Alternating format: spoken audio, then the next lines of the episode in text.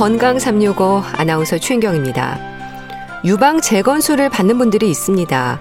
미용상의 목적이 아니라 화상이나 사고를 비롯해서 암으로 유방을 절제한 경우에 진행되는데요.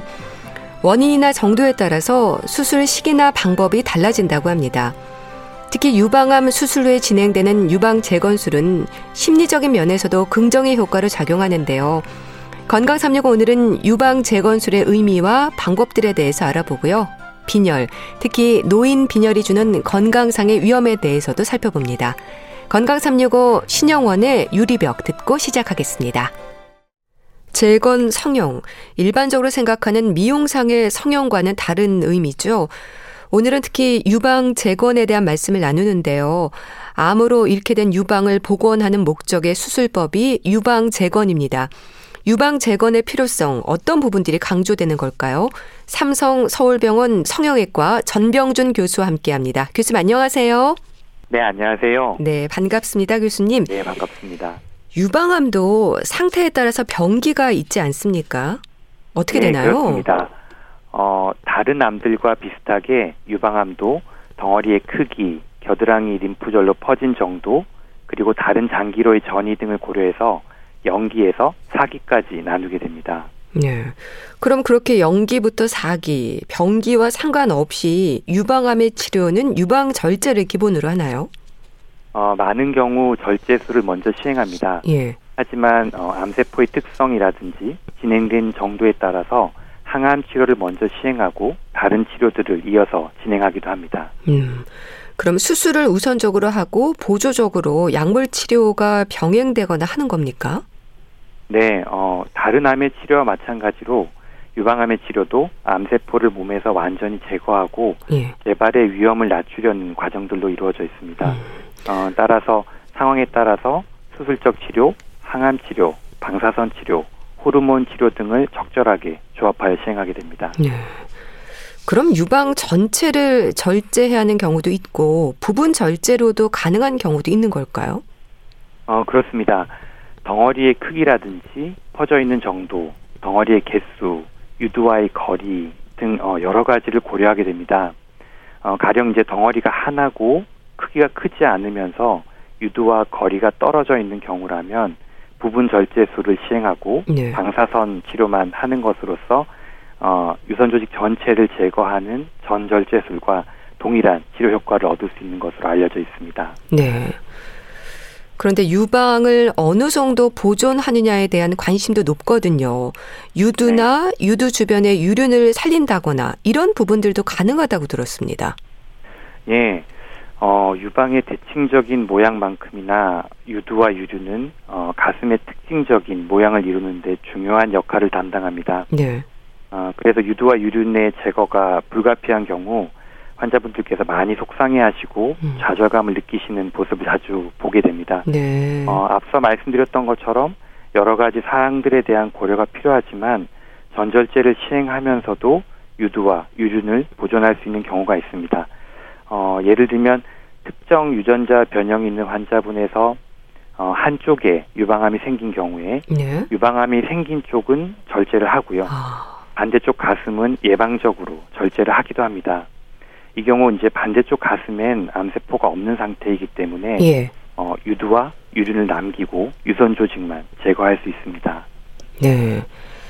예전과 비교를 하면 수술법에 있어서도 많은 변화가 있을 텐데요. 수술 범위를 그렇게 최소화하는 게 수술의 발전이지 않을까 싶기도 합니다. 예, 맞습니다.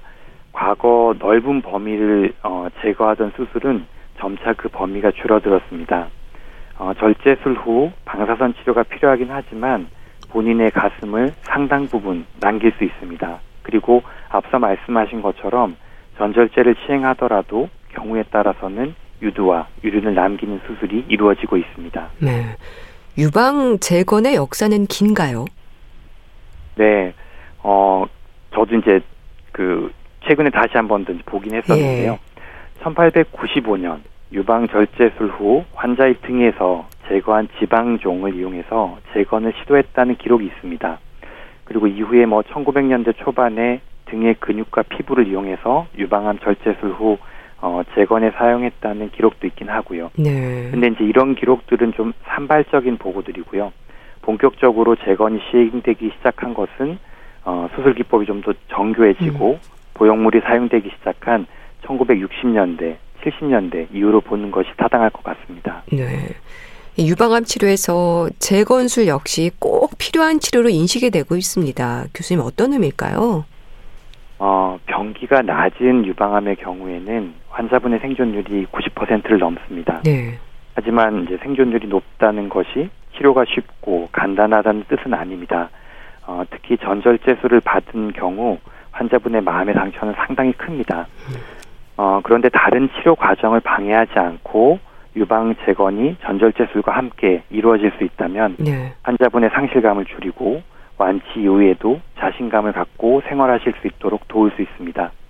어, 이렇게 유방 재건술은 그 역할이 뚜렷하기 때문에 유방암의 치료와 아울러 중요하게 여겨진다고 생각합니다. 네. 사실 유방은 여성의 상징으로도 의미가 큰데요. 유방 네. 절제로 가슴을 잃게 되면 일단 우울감이나 우울증과 같은 심리적인 부분을 걱정을 하게 되는데 그런데 이런 심리적인 면이 재발 위험도 높인다고 하던데요. 그렇습니까? 어, 유방암의 원인으로 다양한 요인들이 언급되고 있습니다. 예. 어, 심리적인 부분이 재발의 직접적인 원인일 수 있는지는 제가 정확히는 모르겠습니다만, 음.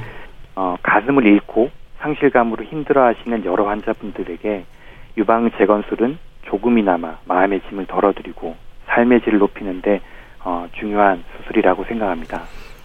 그리고 실제로 신체적으로도 많은 부분에서 건강상의 위험을 줄 수 있다고 들었습니다. 어떨까요? 어, 위축되고 우울한 마음으로 생활하시게 되면 몸의 자세가 달라지는 경우가 아. 많습니다. 그리고 이제 절제된 유방의 무게 때문에 어, 체형이 변형된다고 단정적으로 말씀드릴 수 없지만 네. 어, 수술 받은 쪽을 무의식적으로 팔로 가리려는 자세 때문에 아. 어깨 높이가 달라 보이는 경우는 흔히 접하게 됩니다. 네. 그러니까 한쪽 유방을 절제하고 나면 대칭이 깨지니까 어깨가 아프다거나 근력의 문제 그리고 골격에도 문제가 생길 수 있겠네요. 그렇죠. 그러니까 잘못된 자세를 어, 지속적으로 유지하다 보면 예. 어깨나 등 부위에 추가적인 통증이나 문제가 발생할 수 있을 것 같습니다. 음. 유방암 수술을 받는 분들의 경우에 수술을 하면서 유방 재건술도 동시에 진행하는 경우가 많은가요? 어, 유방 절제술을 어, 부분 절제술하고 전절제술로 나눠 본다면 예. 부분 절제술은 전체의 한 70% 가량에서 음. 그리고 전절제술은 나머지 한 30% 가량에서 이루어집니다. 어, 저희 경우에는 대부분 환자분들께서 전절제술을 받으신 분들인데요. 네. 어, 전절제술을 받으신 환자분의 어, 대략 3분의 1에서 절반에 해당하는 환자분들께서 어, 재건 수술을 원하고 계십니다. 어, 전체 절제술의 입장에서 본다면 대략 한 10 내지 한 15% 환자분들께서 네. 수술과 함께 재건을 음. 받고 계시다고 보시면 될 것 같습니다. 네. 그렇다면 또 유방암 수술부터 하고 재건술을 나중에 결정하는 분들도 있을 텐데요. 그렇게 동시에 재건하는 것하고 나중에 재건술을 받는 지연 재건 어느 쪽에 더 치료 결과의 만족도가 높을까요? 예. 앞서 말씀드린 어, 절제술과 동시에 재건을 시행하는 경우를 즉시 재건이라고 하고 예. 어, 그렇지 않고 수술적 치료와 다른 치료가 끝난 다음에 일정 시기가 경과한 다음에 재건을 시행하는 경우를 이제 지연 재건이라고 합니다. 어, 치료 결과의 만족도 자체는 지연 재건에서 좀 더 높은 것으로 알려져 있습니다. 어. 아마도 이제 가슴이 없는 채로 진행 경험 때문일 걸로 생각되고요. 예. 이에 비해서 이제 즉시 재건의 경우에는 어, 건강한 원래의 가슴과 비교하게 되다 보니까 어, 만족도가 다소 떨어지는 것 같습니다. 아 그렇군요. 이런 경우는 어떨까요? 요즘의 유방암은 뭐 재건술에도 많은 발전이 있었고 인식에도 변화가 있다고 하지만 혹시 10년, 20년 전에 유방암 수술을 하고 가슴이 없는 상태로 생활하는 분들도 지금 재건술이 가능한 건가요? 어, 네. 과거 어느 시점에 어, 절제술을 받으신 경우라도 예. 재건을 어, 시도해 보실 수 있습니다. 아, 시도를 해볼 수는 있는 거군요. 네. 그래서 과거에 받으셨던 치료라든지 환자분의 현재 상황에 따라서 보형물 또는 자가 조직을 이용한 재건을 고려해 보실 수 있어서 어, 이에 대해서 어, 생각해 보실 수 있을 것 같습니다. 네. 참 유방 재건술은 말씀 주신 것처럼 단순한 미용의 목적이 아니라 신체적으로도 건강과 연결돼 있기 때문에 적극적인 치료를 고려할 필요가 있을 텐데요. 보험 적용은 되는 건가요? 어, 지난 2015년부터 유방암 진단 후 전절제술을 받으신 경우에 예. 어, 선별 급여를 적용하고 있습니다. 이 때문에 이제 과거에 비해 좀 더 낮은 비용으로 재건 수술을 받으실 수 있게 되었습니다. 아, 다행이네요. 그런데 유방 재건에도 방법이 한두 가지가 아니라고 하던데요. 어떨까요? 어, 맞습니다. 유방 재건술은 크게 나눠서 보형물을 이용한 재건 또는 자가 조직을 이용하는 방법입니다. 예. 어, 보형물을 이용하는 경우에는 보형물을 바로 넣어주는 방법도 있고 조직 확장기를 일단 넣었다가 나중에 보형물로 교체하는 방법이 있습니다. 어, 자가 조직을 이용하는 경우에는 뱃살 또는 등살을 주로 사용하게 됩니다. 네. 그렇게 보형물을 넣는 것과 자가 조직으로 재건하는 거 어느 쪽의 방법이 더 일반적인가요? 어, 둘 다 널리 사용되고 있긴 합니다. 예. 하지만 뭐 비율을 따지자면 보형물을 이용한 재건이 좀 더 많이 이루어지긴 합니다. 음. 그럼 수술법을 결정하는 데 있어서 기준이랄까요? 뭐 환자의 체형이라든지 선호도도 있을 수 있고 여러 부분들이 고려되지 않을까 싶습니다.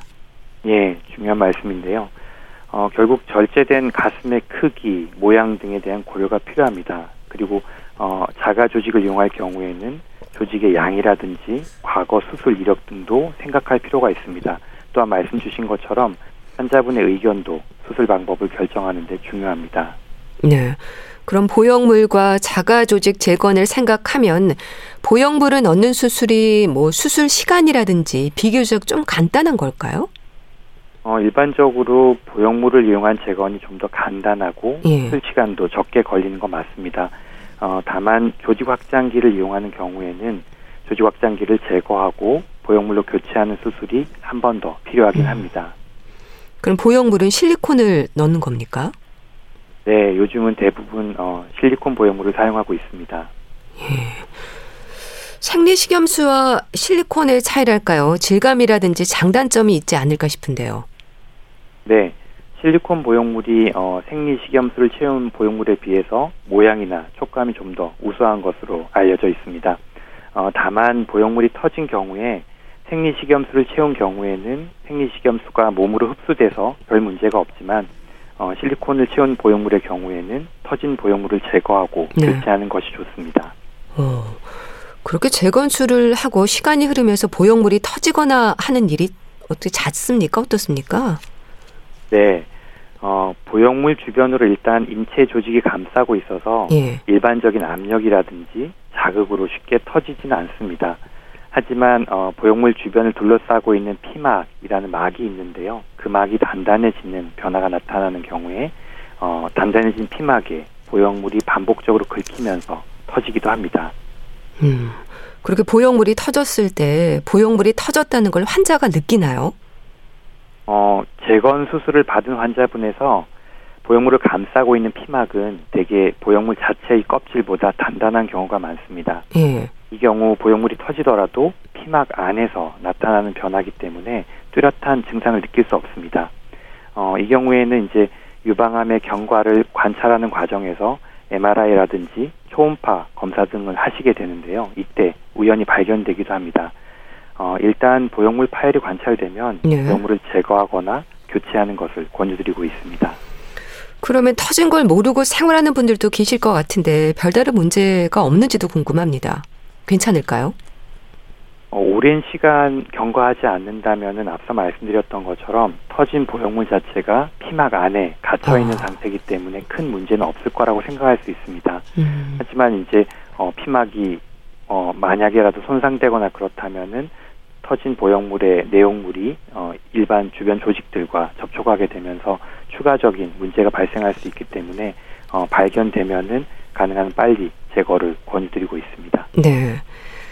그렇다면 한쪽 가슴은 자연적인 상태이고 한쪽만 보형물 삽입으로 재건수를 받았을 때 시간이 흐를수록 비대칭이 될 수밖에 없 잖아요. 자연적인 가슴은 나이 네. 들면서 네. 처지고 작아지지만 보형물은 그대로이지 않나요? 좀 차이가 날 것 같은데 어떻습니까? 예, 맞는 말씀이십니다. 어, 많은 경우 시간 경과에 따른 비대칭 불가피합니다. 어, 이 경우 보형물을 교체한다든지 반대쪽 가슴을 수술하는 것과 같은 추가적인 수술이 필요할 수도 있습니다. 하지만 이제 어, 가슴의 모양에 따라서 연세가 드시더라도 변화가 비교적 적은 경우도 있긴 합니다. 네. 근데 사실 보형물 삽입은 어쨌든 이물질이잖아요. 교체가 네. 필요하다거나 하는 부분은 없습니까? 어, 보형물 교체가 필요한 경우가 있습니다. 예. 어, 가장 흔한 원인은 피막 구축이라는 어, 증상 때문인데요. 피막이라고 하는 건 앞서 제가 여러 번 이제 말씀드리긴 했지만 정확히 말씀은 안 드렸는데 어, 보형물을 감싸고 있는 몸에서 만들어낸 생체 막입니다. 네. 어, 이 피막이 변성될 수 있습니다. 그렇게 되면 피막이 딱딱해지고 가슴의 모양이 변하고 통증을 느끼는 등의 증상이 나타날 수 있습니다. 어, 이 경우에는 피막과 보형물을 제거하고 교체를 권유드리게 되는데요. 어, 대략 10년에 한 10% 정도의 아. 환자분에서 보형물 교체가 필요할 수 있습니다. 감염의 위험은 어떨까요? 음, 염려하시는 것과 달리 일반적인 수술 과정에서 보형물과 관련해서 감염이 발생하는 경우는 비교적 드뭅니다. 네. 보형물을 삽입하는 것 말고 자가 조직을 이용한 재건술은 또 어떻습니까? 내 피부를 이용한다는 거죠. 그렇습니다. 어, 자기 조직을 이용해서 이제 재건을 하게 되는 건데요. 주로 뱃살 또는 등살을 이용하게 됩니다. 뱃살의 경우에는 이제 배의 피부와 지방으로 이루어진 살덩어리를 주로 이용하게 되고 등살의 경우에는 피부와 지방 그리고 근육도 같이 이용하게 됩니다. 네. 그러니까 등살과 뱃살이 이용이 된다고 하셨는데 주로 뱃살이 많이 이용이 된다면 혹시 뱃살을 이식할 수 없는 경우도 있을까요? 예, 그렇습니다. 만약에 이제 뱃살 자체가 여유가 없다면 이용할 수가 없겠죠. 먼저 이제 복부 성형술, 배가 많이 늘어지신 경우에 이제 복부 수술을 받으신 경우가 있습니다. 이 경우에 이제 여분의 뱃살을 제거한 경우에 해당하는데 이때는 뱃살을 쓸 수가 없을 겁니다. 어, 또 다른 이유로는 어, 복부 수술을 받으신 경우가 있을 수 있을 것 네. 같습니다. 어, 이 경우에 일부에서 흉터가 뱃살의 혈액 공급에 영향을 줄 수 있습니다. 이런 경우에는 뱃살을 이용한 재건이 어려울 수 있습니다. 음, 복부 수술을 얘기를 하셨는데 혹시 제왕절개로 출산을 한 분들도 문제는 없는 건가요? 어, 대부분의 경우에는 어, 제왕절개로 출산하신 경우에 어, 뱃살에 혈액을 공급하는 혈관이 닫히는 경우는 굉장히 아. 드뭅니다. 그렇기 때문에 대부분은 문제가 없습니다. 또 젊었을 때 지방 흡입과 같은 시술을 받았다거나 한 경우에도 상관이 없습니까? 어, 맞습니다. 어, 지방 흡입 자체는 문제가 없을 수도 있습니다. 다만 앞서 말씀드렸던 것처럼 뱃살에 혈류를 공급한 혈관이 지방 흡입술 과정에서 손상될 수 있습니다. 이 경우에는 어, 뱃살을 사용해서 만족스러운 재건이 어려울 수도 있습니다. 네. 그렇다면 이렇게 뱃살 조직을 이용할 수 있는지의 여부는 어떤 검사로 결정을 하시나요? 음, 저는 어, CT를 이용해서 수술 전 혈관의 상태와 주행 경로 등을 확인하고 있습니다. 어, 이외에도 초음파를 이용할 수도 있습니다. 음. 그런데 특히 뱃살을 이용한 재건술은요, 수술 시간이 무척 오래 걸린다고 들었습니다. 예, 맞습니다. 어, 뱃살을 이용한 제거는 가슴 쪽 혈관을 준비하고 뱃살과 혈관을 복벽에서 분리합니다. 이 뱃살과 혈관을 가슴 쪽으로 가져, 가져와서 예. 준비해둔 가슴 쪽 혈관과 이어주고 모양을 만들어줍니다. 그리고 배와 가슴 부위를 모두 봉합하는 것으로 수술을 마치게 됩니다. 어, 이렇게 여러 과정이 이어지다 보니까 보형물을 이용한 재건에 비해서는 시간이 좀 더 오래 걸리는 것이 사실입니다. 수술 시간이 얼마나 걸리나요? 음, 경우에 따라 다르긴 한데요. 저희 경우에는 어, 대략 8시간 이상 와. 소요되고 있습니다. 예. 그럼 뱃살 조직만 이식이 되는 게 아니라 혈관도 함께 이식이 되는 겁니까? 예, 어, 잘 정제된 형태의 지방만 옮겨지는 것이 아니라 예. 살 덩어리가 옮겨지는 것이기 때문에 어, 혈액 공급을 담당할 혈관이 함께 옮겨져야 됩니다. 어, 옮겨진 혈관은 어, 가슴 쪽 혈관과 수술 현미경을 보면서 섬세하게 연결하게 됩니다. 그렇군요. 이 미세 혈관 문합술로 불리는 유리 피판술이라는 게 있더라고요. 이게 뱃살 조직을 이용한 수술법을 말하는 건가요? 네, 맞습니다. 어, 유리피판술이라는 것이 이제 살덩어리를 몸에서 일단 분리했다가 아. 다른 곳의 혈관과 연결해서 살덩어리를 옮겨주는 그런 수술입니다. 어, 유방 재건의 경우 옮겨지는 뱃살의 경우에는 어, 함께 옮겨진 혈관의 지름이 대략 한 2mm 정도 됩니다. 네. 이 혈관을 이제 연결하기 위해서 머리카락보다 가는 실을 이용해서 혈관과 혈관을 봉합하고 이때 이제 정확도를 높이기 위해서 10배에서 한 30배 정도까지 확대가 가능한 수술 현미경을 이용하게 됩니다. 네. 배가 아닌 등살을 이용하는 경우는 어떨까요? 환자에 따라서 뱃살보다 등살이 더 많은 분들도 있을 것 같은데요. 네. 어, 등살의 경우에는 피부와 지방 그리고 광배근이라는 근육을 포함하는 살덩어리를 사용하게 됩니다.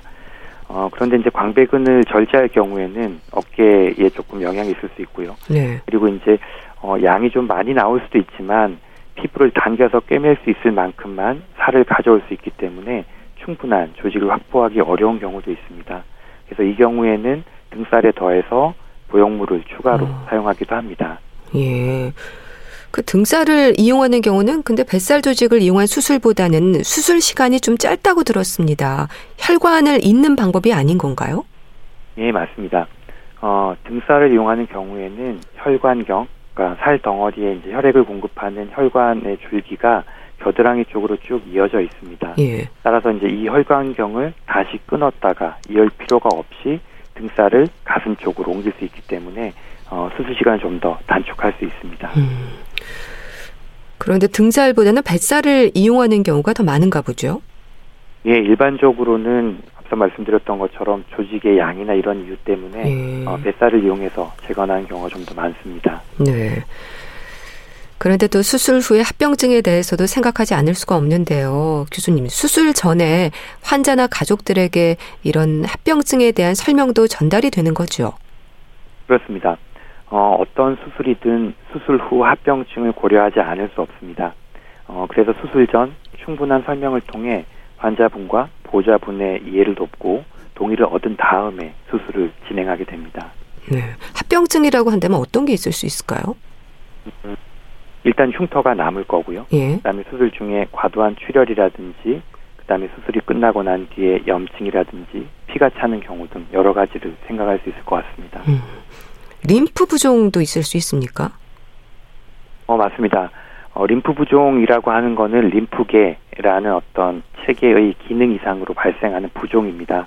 어, 여러 가지 원인이 있지만 유방암과 관련돼서는 겨드랑이 림프절을 제거하는 경우 그리고 방사선 치료를 받은 경우 등과 음. 어, 관련성이 높은 것으로 알려져 있습니다. 이때 이제 수술 받은 가슴과 같은 쪽 팔이 주로 붓게 됩니다. 네. 근데 또 재건수를 받은 유방이 괴사된다거나 하는 일은 없는지 궁금한데요. 합병증의 위험에 불안감을 느낄 수도 있을 것 같습니다. 어떨까요?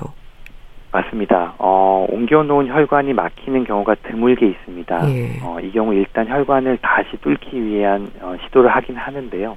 이 노력이 성공적이지 못할 경우에는 말씀처럼 괴사가 발생하게 어. 됩니다. 어, 이 경우에는 다른 조직을 이용한 재건을 시도하거나 일단 괴사된 조직을 제거하고 봉합한 다음에 추후에 다른 방법으로 재건을 시도하기도 합니다. 음. 어, 이러한 합병증은 수술 후 수일 이내 대부분 발생하는데요. 네. 이 기간 환자분들께서는 이제 입원해 계신 상태이기 때문에 저희가 일정한 시간 간격을 두고 옮겨진 살덩어리의 상태를 확인해서 어, 손쓸 수 없는 상태에 이르지 않도록 주의하고 있습니다. 어, 태어나신 이후에 이런 상황이 발생하는 경우는 극히 드물기 때문에 안심하시고 생활하셔도 됩니다. 네. 그리고 유방 재건수를 받았어도 재발이나 전이 될 위험은 있는 거죠. 예, 맞습니다. 어, 전절제 술이라는 것 자체가 이제 유방암이 생기는 유산 조직을 전부 제거하는 수술입니다. 예. 하지만 이런 경우에도 아주 조금 남아있는 음. 조직에서 유방암이 제거, 어, 재발하거나 또는 다른 장기로 전이가 되는 경우가 있습니다. 어, 유방 재건술은 이와 같은 전절제술이 끝난 다음에 이어서 진행하게 됩니다. 그렇기 때문에 유방 재건술 이후에도 역시 재발이나 전이가 발생할 수 있죠. 하지만 이거는 어, 유방 재건술 자체가 유방암의 재발과 전이를 높인다는 뜻은 아닙니다. 네. 그리고 네. 재발했을 때 약물로도 치료될 수 있습니까? 음, 재발된 상황에 따라서 이제 어, 주변으로 추가적인 절제를 시행한다든지 예. 어, 말씀처럼 약물 치료라든지 방사선 치료 등의 추가적인 치료를 고려할 수 있을 것 같습니다. 네. 참 유방암의 발병률이 높은 우리나라 여성들에게는 나이 들수록 유방암에 대한 부담과 함께 유방 절제에 대한 두려움이 있습니다. 이 재건술은 자존감은 물론 삶의 질과도 연관되는 부분일 텐데요. 교수님, 유방 재건술을 받는 분들이 적응 기간 동안 조심해야 하는 부분이랄까요? 조언을 좀 해주시죠. 예, 일단 어, 절제술과 재건술을 받으신 분들 모두 어, 수술 부위의 감각이 수술 전과 매우 다릅니다. 어, 특히 뜨거운 자극을 못 느끼시고 화상을 입는 경우가 있을 수 있고요. 그래서 뜨거운 물건을 다루시거나 뜨거운 물에 들어가실 때에는 좀 더 주의하시면 좋겠습니다. 어, 또 한 가지는 수술 부위를 어, 좀 많이 저는 만져주시라고 말씀드리는데요. 네. 어, 수술이 끝난 다음에 어, 수술 부위를 보는 것도 힘들어하시는 분들이 굉장히 많습니다. 어, 어 하지만 좀 더 자주 보고 만져주면 수술 부위가 좀 더 부드러워지고 또 감각 회복에도 도움이 되면서 또 좀 더 편안하게 받아들이시고 생활하시는데 어, 도움이 될 수 있지 않을까 생각합니다. 예. 또 흉터를 걱정하는 분들에게도 조언을 좀 해주세요. 어, 맞습니다. 일차적으로는 이제, 어, 잘 봉합해서 흉터가 가능하면 적게 남, 남을 수 있도록 노력하고 있습니다. 하지만 어, 그렇게 하더라도 불가피하게 흉터가 남게 되는데요. 예. 이 부분에 대해서는 어, 흉터 치료에 도움이 되는 제품들이 여러 가지가 음. 나와 있습니다. 그래서 이런 부분들을 알려드리기도 하고 어, 또는 필요한 경우 그 봉합하고 나서 이렇게 볼록하게 양쪽이 튀어나오는 경우가 있는데요. 이 부분에 대해서는 지방 흡입을 시행한다든지 또는 경우에 따라서 어, 레이저 치료 등을 통해서 흉터를 줄이기 위해 노력하고 있습니다. 네, 알겠습니다. 말씀 잘 들었습니다. 오늘은 유방 재건에 대해서 알아봤는데요. 삼성 서울병원 성형외과 전병준 교수와 함께 했습니다. 말씀 감사합니다. 네, 고맙습니다. 오현란의 가지 마라 들으셨습니다. 여러분은 지금 KBS 라디오 건강 365와 함께하고 계십니다.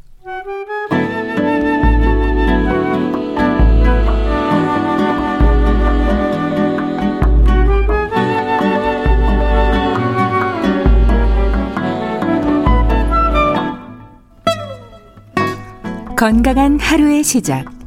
KBS 라디오 건강 365. 최윤경 아나운서의 진행입니다.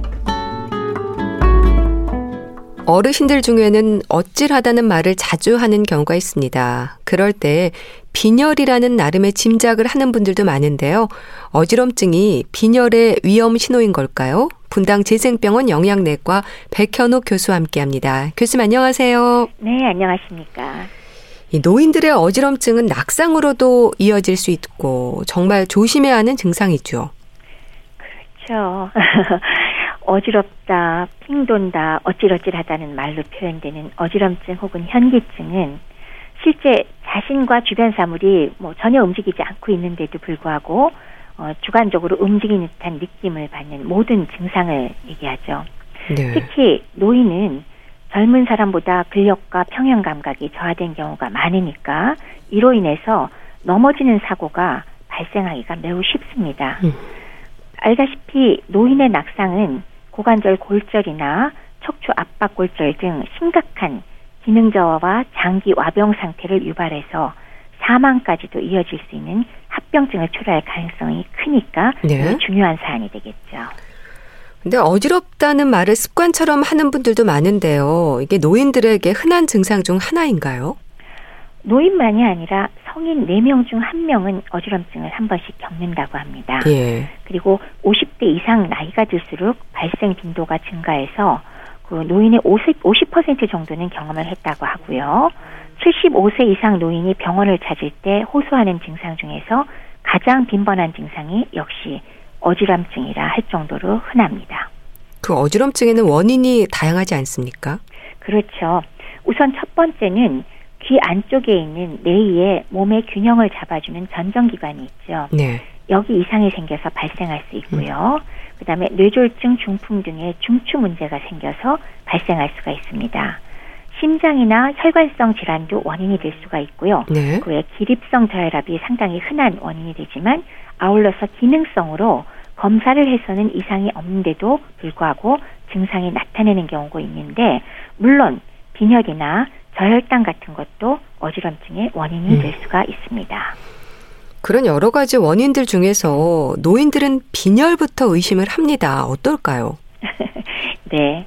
진료실에서 네. 그 노인 환자가 오셨을 때 어디가 불편하신지요? 라는 질문에 많은 분들이 나 빈혈 때문에 왔어. 야, 라는 말씀 많이 하십니다. 그러시군요. 근데 차근차근 다시 잘 물어보면 실제로 어지럼증을 빈혈이라고 표현하는 경우가 대부분입니다.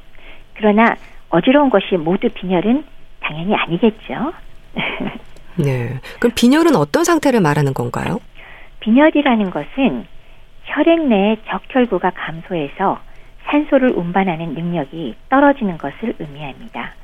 병원에서 혈액 검사를 하는 경우 가장 기본적으로 검사하는 항목 들어보셨을 거예요. 예. 헤모글로빈 혈색소라고 불리는 지표로 빈혈 정도를 표현하게 되죠.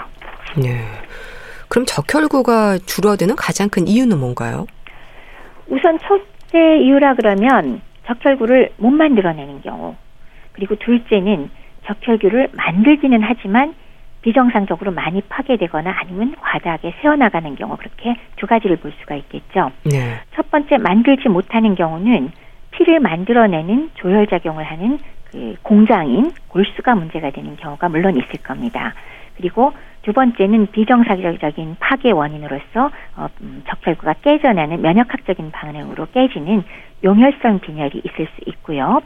그렇지만 가장 흔한 원인은 몸속의 장기를 통해서 피가 솔솔 새어나가는 상황, 즉 출혈이 가장 흔한 원인이라고 할 수 있겠습니다. 네. 그럼 빈혈과 어지럼증은 어떤 연관이 있습니까? 어, 빈혈이 물론 어지럼증을 유발할 수는 있는데요.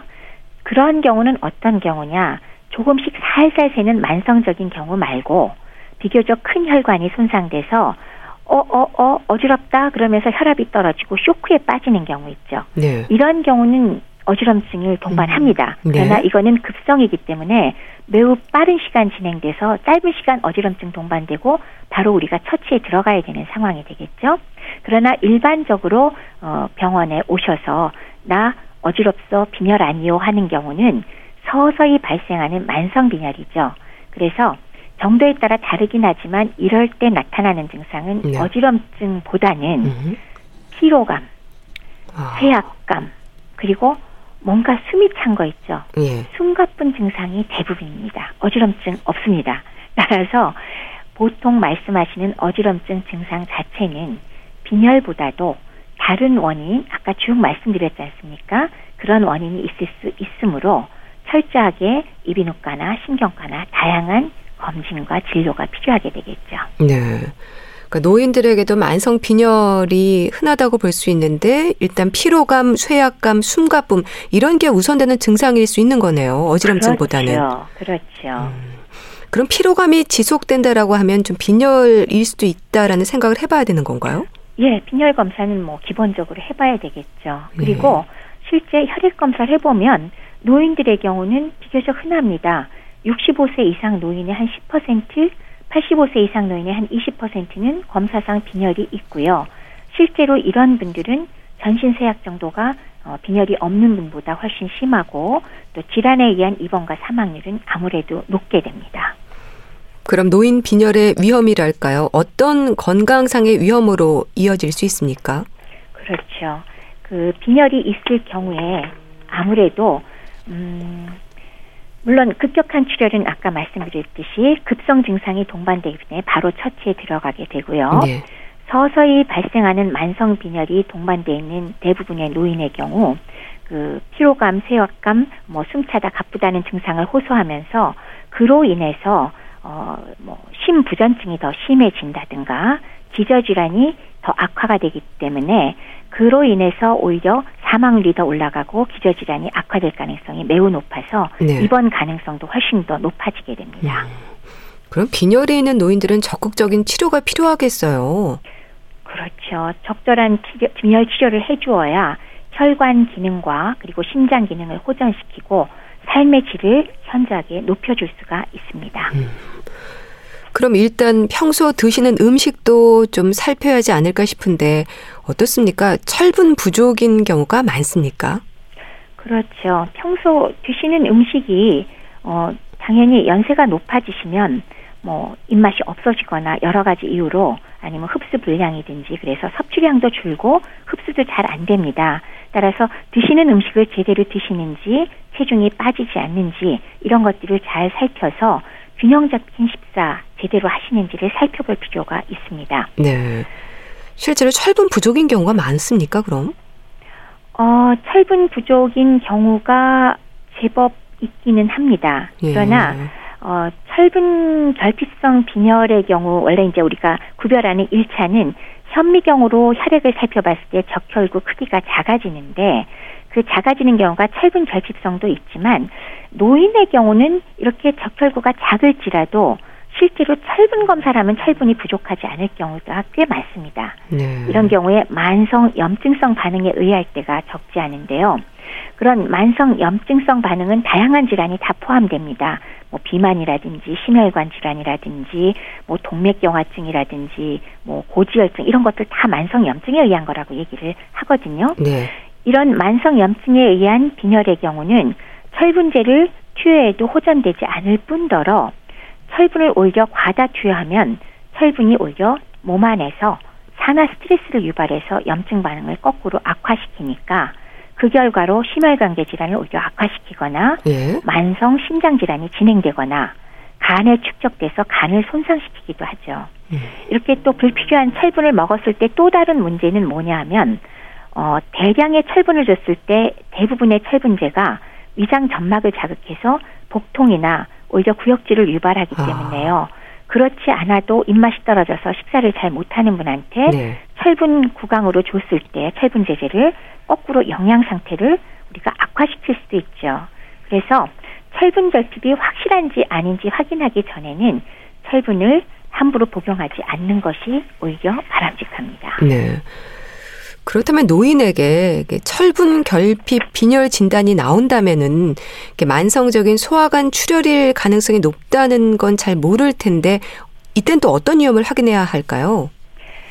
어, 소화관 출혈이 어찌됐건 다른 원인이 별로 없을 땐 가장 흔하고 증상이 뚜렷하지 않을 때도 많습니다. 예. 그렇기 때문에 이런 경우에는 위 내시경 그리고 필요에 따라서는 대장 내시경 등의 검사를 시행해서 궤양이 있는지 용종이나 암이나 만성 허혈성 장질환 또는 다양한 염증성 장질환 등이 동반되어 있는지 확인할 필요가 있습니다. 네. 이럴 때는 내시경을 통한 확인이 필요하겠네요. 그렇죠. 위장관 출혈은 위장 내시경 검사가 가장 정확하다고 할 수 있으니까 필요한 경우에는 꼭 시행을 하셔야 합니다. 네. 또 어지럽다고 해서 무조건 철분제 복용을 늘리는 것도 문제일 수 있겠습니다. 그렇죠. 어, 철분 결핍이 실제로 아닌데도 불구하고 철분을 드셨을 때 문제점은 말씀을 쭉 드렸지 않습니까? 중요한 거는 특히나 산화 스트레스를 악화시키고 오히려 위장관 섭취를 더 줄이는 결과를 나타내기 때문에 예. 이런 경우에 무조건 철분제 복용은 오히려 약보다는 독이라고 할 수 있습니다. 네. 근데 또 노인들은 잘 표현을 안 하는 게 병을 키우는 경우도 많은 것 같아요. 그 나이 탓으로만 생각해서 참는 분들이 많지 않나요? 그렇죠. 그 막연한 피로감이나 뭐 기운 없음, 노쇠 같은 경우에 실제로 어, 방금 말씀드렸던 다양한 원인의 빈혈이 원인이 될 때가 많은데 네. 표현들을 잘 안 하시죠. 이럴 때는 검사 어렵지 않으니까 한번 체크해 보실 필요가 있습니다. 네. 근데 또 철분뿐 아니라 빈혈 예방에 도움이 되는 영양소들이 많을 텐데요. 부족한 경우가 많습니까? 철분 부족 말고 노인들한테 빈혈을 일으키는 중요한 어, 영양소가 비타민 B12하고 엽산입니다. 네. 이 비타민 B12와 엽산은 적혈구가 작아지는 것과 반대로 커지는 그러니까 현미경으로 봤을 때 커지는 거대 아국성 빈혈을 유발하게 되는데요. 노인이 비타민 B12가 부족하게 되는 이유는 어, 우선 첫 번째는 섭취량이 부족한 게 물론 있겠지요. 특히나 그 비타민 B12는 특징적으로 동물성 식품에만 있거든요. 네. 비타민 중에서 굉장히 독특하죠. 우리가 왜 상식적으로는 비타민 그러면 보통 채소에 많다 생각을 하잖아요. 네, 비타민 B12는 동물성 비타민입니다. 어, 동물성 비타민이요? 그렇죠. 근데 더해 갖고 사실은 노인들한테 비타민 B12 부족증이 많이 생기는 이유는 노화로 인해서 위축성 위험이 대부분 동반되어 있습니다.